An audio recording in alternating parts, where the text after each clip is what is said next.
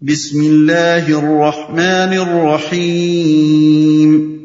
شروع اللہ کے نام سے جو رحمان و رحیم ہے۔ القارعہ۔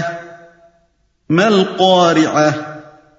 وما ادراک ما القارعہ؟ عظیم حادثہ کیا ہے وہ عظیم حادثہ؟ تم کیا جانو کہ وہ عظیم حادثہ کیا ہے؟ عظیم حادثہ۔ اصل میں لفظ قارعہ استعمال ہوا ہے، جس کا لفظی ترجمہ ہے ٹھونکنے والی۔ قرا کے معنی کسی چیز کو کسی چیز پر زور سے مارنے کے ہیں، جس سے سخت آواز نکلے۔ اس لغوی معنی کی مناسبت سے قارعہ کا لفظ ہولناک حادثے اور بڑی بھاری آفت کے لیے بولا جاتا ہے۔ مثلا عرب کہتے ہیں قرات ہم القارعہ۔ یعنی فلاں قبیلے یا قوم کے لوگوں پر سخت آفت آ گئی ہے۔ قرآن مجید میں بھی ایک جگہ یہ لفظ کسی قوم پر بڑی مصیبت نازل ہونے کے لیے استعمال ہوا ہے۔ سورہ رات میں ہے، ولا یزال الزین کفر تصیب ہوں بے ما یعنی جن لوگوں نے کفر کیا ہے، ان پر ان کے کرتوتوں کی وجہ سے کوئی نہ کوئی آفت نازل ہوتی رہتی ہے۔ آیت اکتیس۔ لیکن یہاں القاریہ کا لفظ قیامت کے لیے استعمال کیا گیا ہے اور سورہ الحاقہ میں بھی قیامت کو اسی نام سے موسوم کیا گیا ہے۔ آیت چار۔ اس مقام پر یہ بات نگاہ میں رہنی چاہیے کہ یہاں قیامت کے پہلے مرحلے سے لے کر عذاب و ثواب کے آخری مرحلے تک پورے عالم آخرت کا یکجا ذکر ہو رہا ہے۔ یوم یکون الناس کالفراش المبثوث۔ وَتَكُونُ الْجِبَالُ كَالْعِهْنِ الْمَنفُوشِ وہ دن جب لوگ بکھرے ہوئے پروانوں کی طرح اور پہاڑ رنگ برنگ کے دھنکے ہوئے اون کی طرح ہوں گے۔ یہاں تک قیامت کے پہلے مرحلے کا ذکر ہے یعنی جب وہ حادثہ عظیم برپا ہوگا جس کے نتیجے میں دنیا کا سارا نظام درہم برہم ہو جائے گا اس وقت لوگ گھبراہٹ کی حالت میں اس طرح بھاگے بھاگے پھریں گے جیسے روشنی پر آنے والے پروانے ہر طرف پراگندہ و منتشر ہوتے ہیں اور پہاڑ رنگ برنگ کے دھنکے ہوئے اون کی طرح اڑنے لگیں گے۔ رنگ برنگ کے اون سے پہاڑوں کو تشبیح اس لیے دی گئی ہے کہ ان کے رنگ مختلف ہوتے ہیں۔ فَأَمَّا مَن ثَقُلَتْ مَوَازِينُهُ فَهُوَ فِي عِيشَةٍ رَاضِيَةٍ پھر جس کے پلڑے بھاری ہوں گے وہ دل پسند ایش میں ہوگا۔ پھر یہاں سے قیامت کے دوسرے مرحلے کا ذکر شروع ہوتا ہے جب دوبارہ زندہ ہو کر لوگ اللہ تعالی کی عدالت میں پیش ہوں گے۔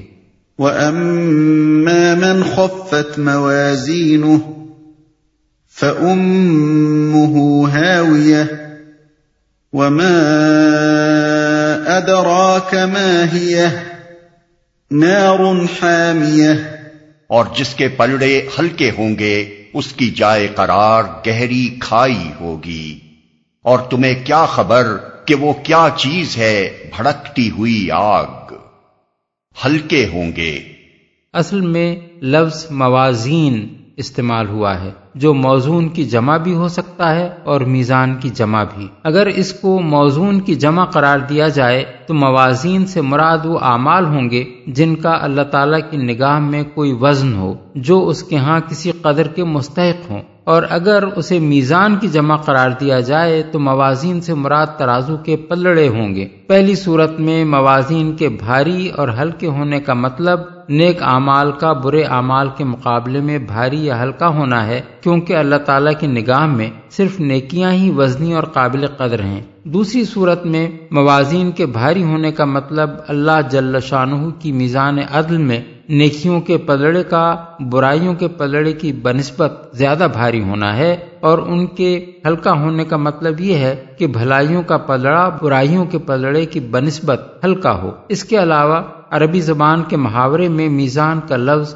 وزن کے معنی میں بھی استعمال ہوتا ہے۔ اور اس معنی کے لحاظ سے وزن کے بھاری اور ہلکا ہونے سے مراد بھلائیوں کا وزن بھاری یا ہلکا ہونا ہے۔ بہرحال موازین کو خواب موزون کے معنی میں لیا جائے یا میزان کے معنی میں یا وزن کے معنی میں، مدعا ایک ہی رہتا ہے۔ اور وہ یہ ہے کہ اللہ تعالیٰ کی عدالت میں فیصلہ اس بنیاد پر ہوگا کہ آدمی اعمال کی جو پونجی لے کر آیا ہے، وہ وزنی ہے یا بے وزن؟ یا اس کی بھلائیوں کا وزن، اس کی برائیوں کے وزن سے زیادہ ہے یا کم؟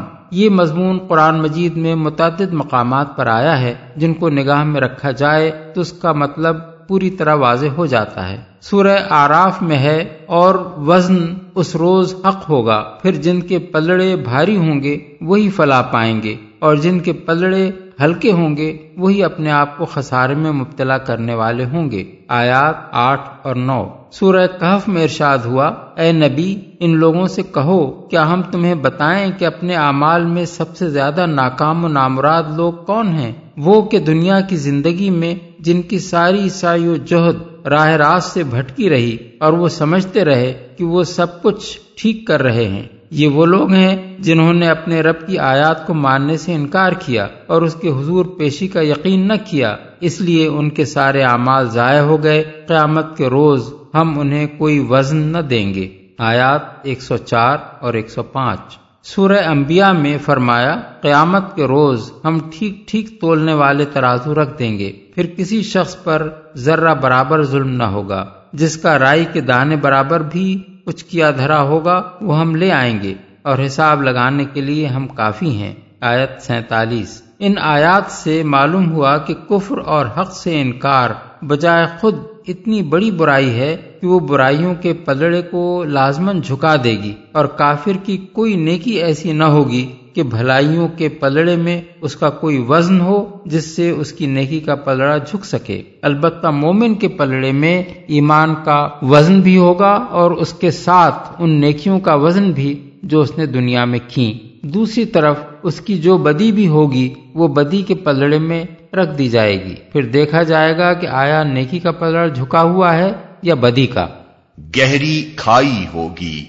اصل الفاظ ہیں امہ ہاویہ یعنی اس کی ماں ہاویہ ہوگی۔ ہاویہ ہوا سے ہے جس کے معنی اونچی جگہ سے نیچی جگہ گرنے کے ہیں۔ اور ہاویہ اس گہرے گڑھے کے لیے بولا جاتا ہے جس میں کوئی چیز گرے۔ جہنم کو ہاویہ کے نام سے اس لیے موسوم کیا گیا ہے کہ وہ بہت عمیق ہوگی اور اہل جہنم اس میں اوپر سے پھینکے جائیں گے۔ رہا یہ ارشاد کہ اس کی ماں جہنم ہوگی۔ اس کا مطلب یہ ہے کہ جس طرح ماں کی گود بچے کا ٹھکانہ ہوتی ہے اسی طرح آخرت میں اہل جہنم کے لیے جہنم کے سوا کوئی ٹھکانہ نہ ہوگا۔ بھڑکتی ہوئی آگ۔ یعنی وہ محض ایک گہری کھائی ہی نہ ہوگی بلکہ بھڑکتی ہوئی آگ سے بھری ہوئی ہوگی۔